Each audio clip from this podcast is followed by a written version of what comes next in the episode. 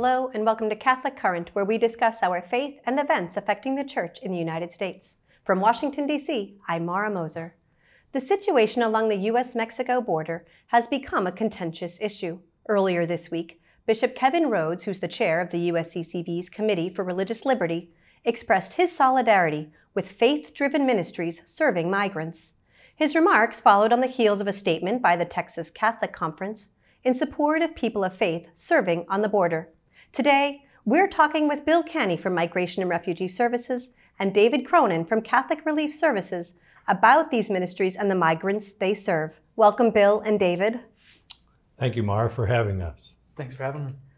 David, I'd like to ask you about root causes. Why are so many mm-hmm. people trying to come to the United States right now, and how can we help?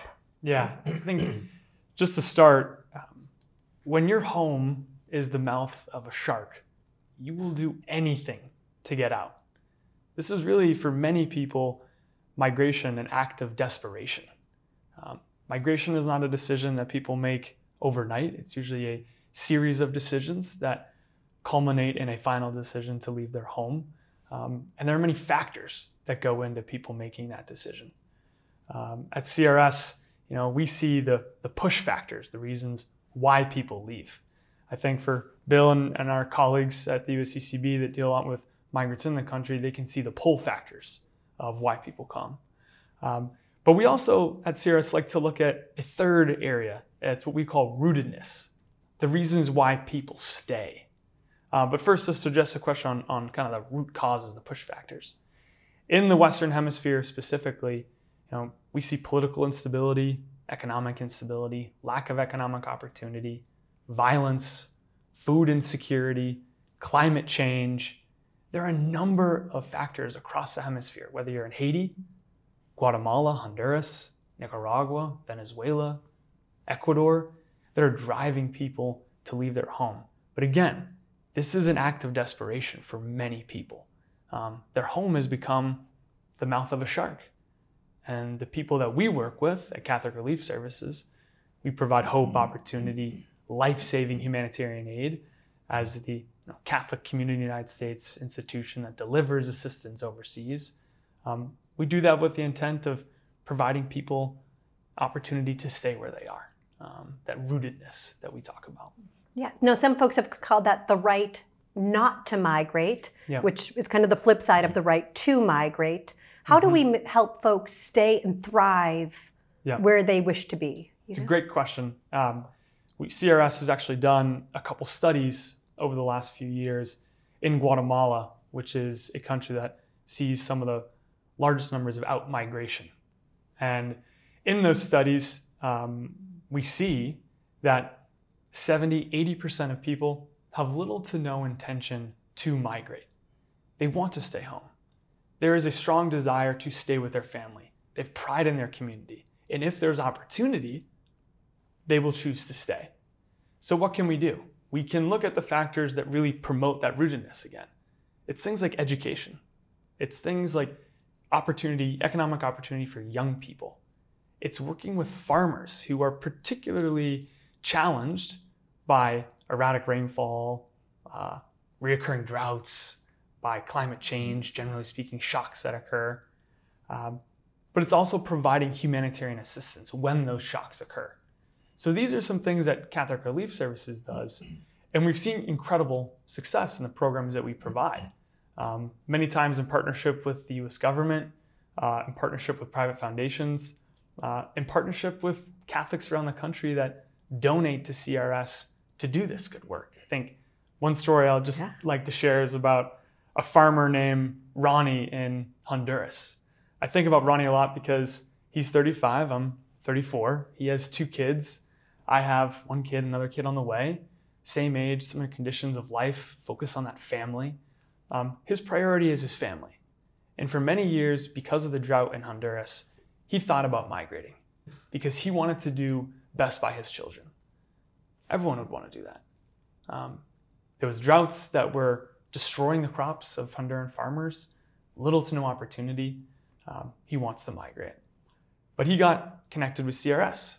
And through a program that we work on, we call Water Smart Agriculture, we were able to give him the farming techniques, the practices to manage water, to manage soil, um, and to be able to have good yields in his crops. Now, in this project, you give $1 of investment, the farmers get $2.46 in return. In years where there's drought, farmers that use these practices produce 41% more maize than not using these practices. For Ronnie, for his family, for his two kids, that's the difference between putting food on the table and going hungry and deciding to sell your assets and to migrate to the United States. That's the difference we're talking about, the impact you can have on good uh, interventions like that. Yeah, as you say, David, a lot of people don't make this decision lightly. I wonder, Bill, if you could talk a little bit about, you know, we talk about refugees and asylum seekers. Sometimes those terms are used interchangeably, but they are distinct terms. Would you um, talk a little bit about what those mean? Yeah, they're very distinct. Uh, refugees uh, have been deemed refugees by the United Nations High Commissioner for Refugees. Uh, the United Nations High Commissioner for Refugees, UNHCR, has listened to their story in countries around the world, oftentimes as a result of war, civil conflict. Um, these people have left their country, they've physically left their country, and they're interviewed by the United Nations and deemed refugees unable to return back to their country at that time. So they're often sitting in refugee camps around the world or in uh, refugee resettlements in suburban areas. And they, they're stuck in so many ways. They can't return home. They're oftentimes not well integrated into the receiving country. And then uh, they're often looking, and the United Nations is looking for another country to take them. So, as often as possible, they'll return home. But uh, there are also uh, at least over a million who are looking for homes in other countries. So when we talk about refugee resettlement in the United States, we're drawing down from that pool of refugees who are interviewed and vetted in those countries and then who are sent to the United States and resettled by uh, United States Catholic Conference of Bishops and Catholic Charities and nine other agencies in a very uh, codified and developed uh, program funded generally by the federal government, but also with inputs from states and localities and certainly communities. That's a refugee as we sort of view it here in the United States and according to international law. An asylum seeker, and this is the majority, the vast majority of people coming to our southern border, if you will, that's someone who is seeking asylum and uh, who, are, who are out of their country in this case, coming to the border of another country, in this case ours, or sometimes along the path from countries, and asking for asylum uh, due to the fact that they fear persecution, they fear violence, uh, uh they fear uh, social discrimination. So they're coming to uh, a, a frontier, a border, and asking to be admitted and for to make their case as asylum seekers. And this is what we see uh, at our southern border at this time. Hmm. Bill, I'd like to ask you about another group of immigrants um, that may be familiar to some of our viewers, which is religious workers. And that's an important part of our ministry here in the United States. Would you talk a little bit about the role of religious workers? Sure. Well, as, as many of your uh, listeners to this will know, we have uh, many uh, uh foreign born priests and sisters now in the United States, uh, more than we've probably ever had and growing. Um, and they come in on religious worker visas. Those are usually five year visas. And uh, they come in with the intent sometimes to stay, but sometimes an agreement between a, a diocese and another diocese to come over uh, and both assist that diocese, but also to grow in their own capacities. Uh, there's a specific visa for that. Um, it's a bit of a, a problem in the last few years because the number of those visas has not grown and it's it's even been restricted by some other uh, complicating factors. And so it's a current problem for us. Uh, we at the uh, Conference of Catholic Bishops have been very engaged with our government and with other faith based organizations, a plethora, to try and uh, loosen up the restrictions on these visas and to increase the number of visas. I'm happy to say that we've made some progress, and we hope that. Uh, whereas currently, when someone completes their five year visa, they have to go back and, and reapply and take, uh, you know, sometimes up to a year to do that. We're hoping to decrease the time that someone will have to uh, leave and come back uh, and reapply and be accepted back uh, because it's tremendously disconcerting for local churches to have their leadership and priests and, and nuns leave and then have to come back uh, you know uh, quite a while later. So we're working on that intently. And in fact we're doing a survey of all the dioceses to get a, a clear handle on the number of religious visa folks that we have in our country Ah, great. Yeah, they do a great job serving, ministering to the people here in the United States. correct And we hope that we're able to yes keep as many as possible through the means that you've described. yes Let's talk about immigration reform. I'm going to turn to you, David, to start. What do we want to see with comprehensive immigration reform? Mhm. The kind of area of kind of our expertise at Catholic Relief Services, right back to that root causes piece, is that we need to see real investments from the US government, from governments across our region in the Western Hemisphere, investing again in that hope, that opportunity, that life saving assistance, so that people don't feel like they have to migrate. Um, this is something I think that gets missed a lot in the conversation is that you know the news and the media we focus a lot on the border, rightfully so. Uh, it is part of the United States. We should be focused on it, but we need to look beyond the border. Um, again, to ask the question, why are people coming?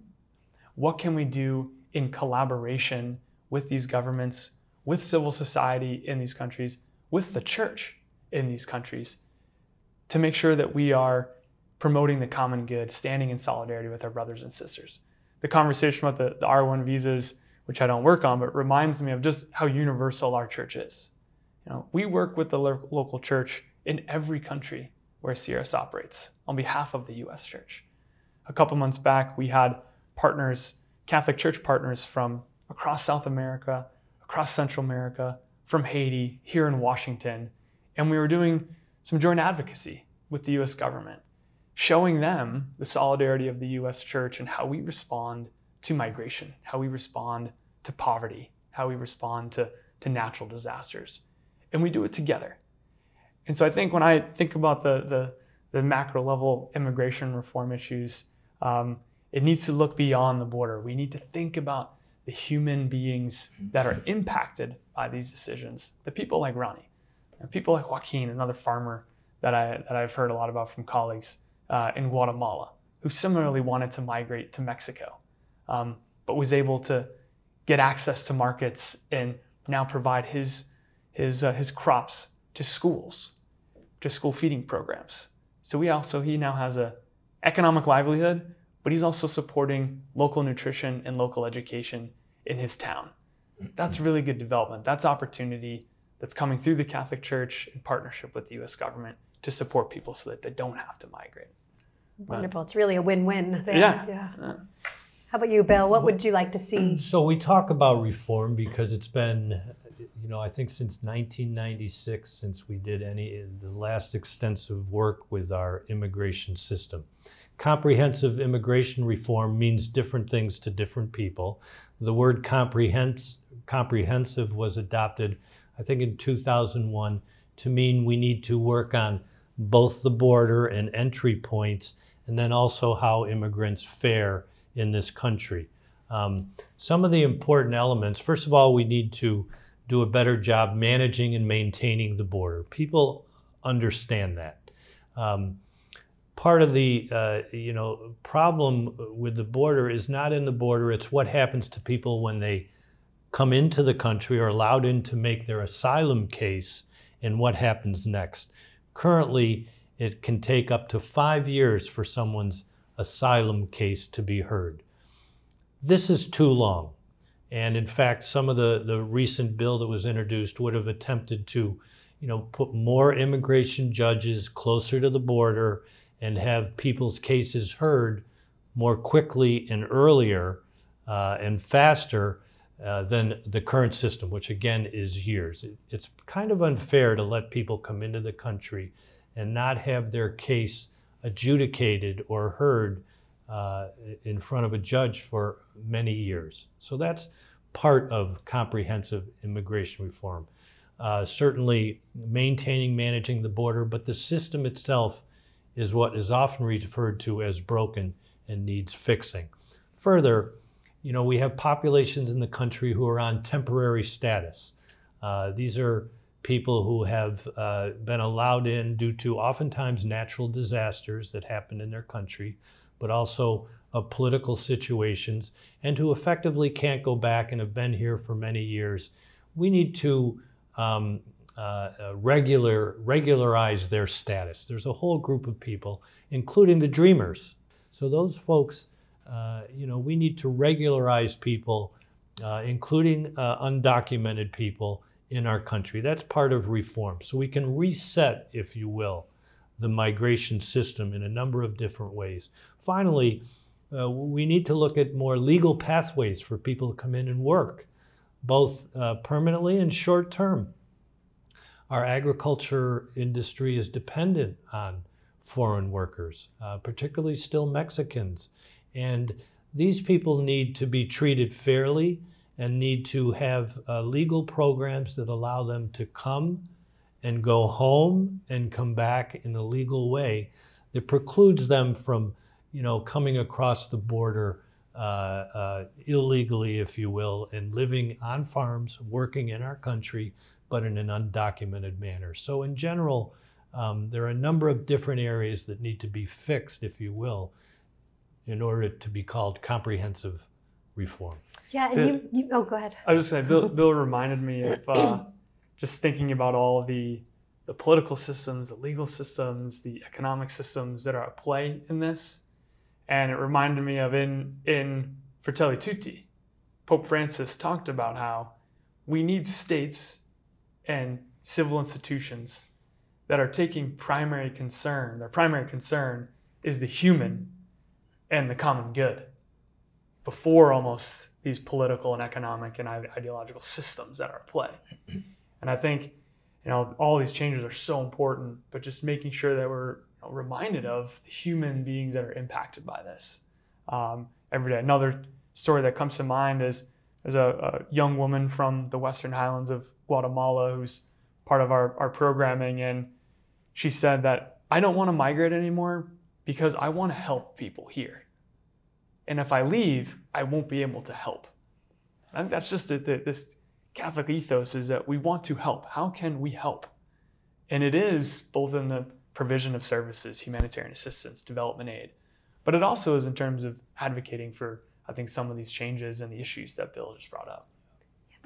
Yeah, let's be clear, Mara. There, there have been uh, studies recently, particularly uh, with refugees recently, that, that show very clearly that their economic contributions far outweigh the costs uh, that the public or communities have uh, when receiving these, uh, these uh, refugees. So that's very clear. Recent Health and Human Services study. There have been other indicators that our economy is helped by immigrants. Again, recently, uh, there are some articles coming out that the sort of surge in our economy can be related to the surge in migra- of migration into the country. These folks come, the first question they ask is, where and when can I find a job? How can I work?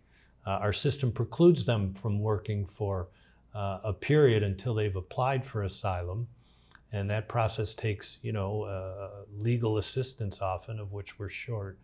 But people come and people want to work. We've had waves of migration into this country, if you think about it. The Italians in the 1920s, the Irish, a couple of different waves, uh, a number of other ethnic groups who came from countries that were, uh, like some of the Central American countries, in trouble, people who wanted to stay but couldn't. We wouldn't be America without those waves of people that came. And the current wave of immigrants who want to come for good reason, can't stay home, as David says, which the majority would want to do. Nobody wants to leave their home.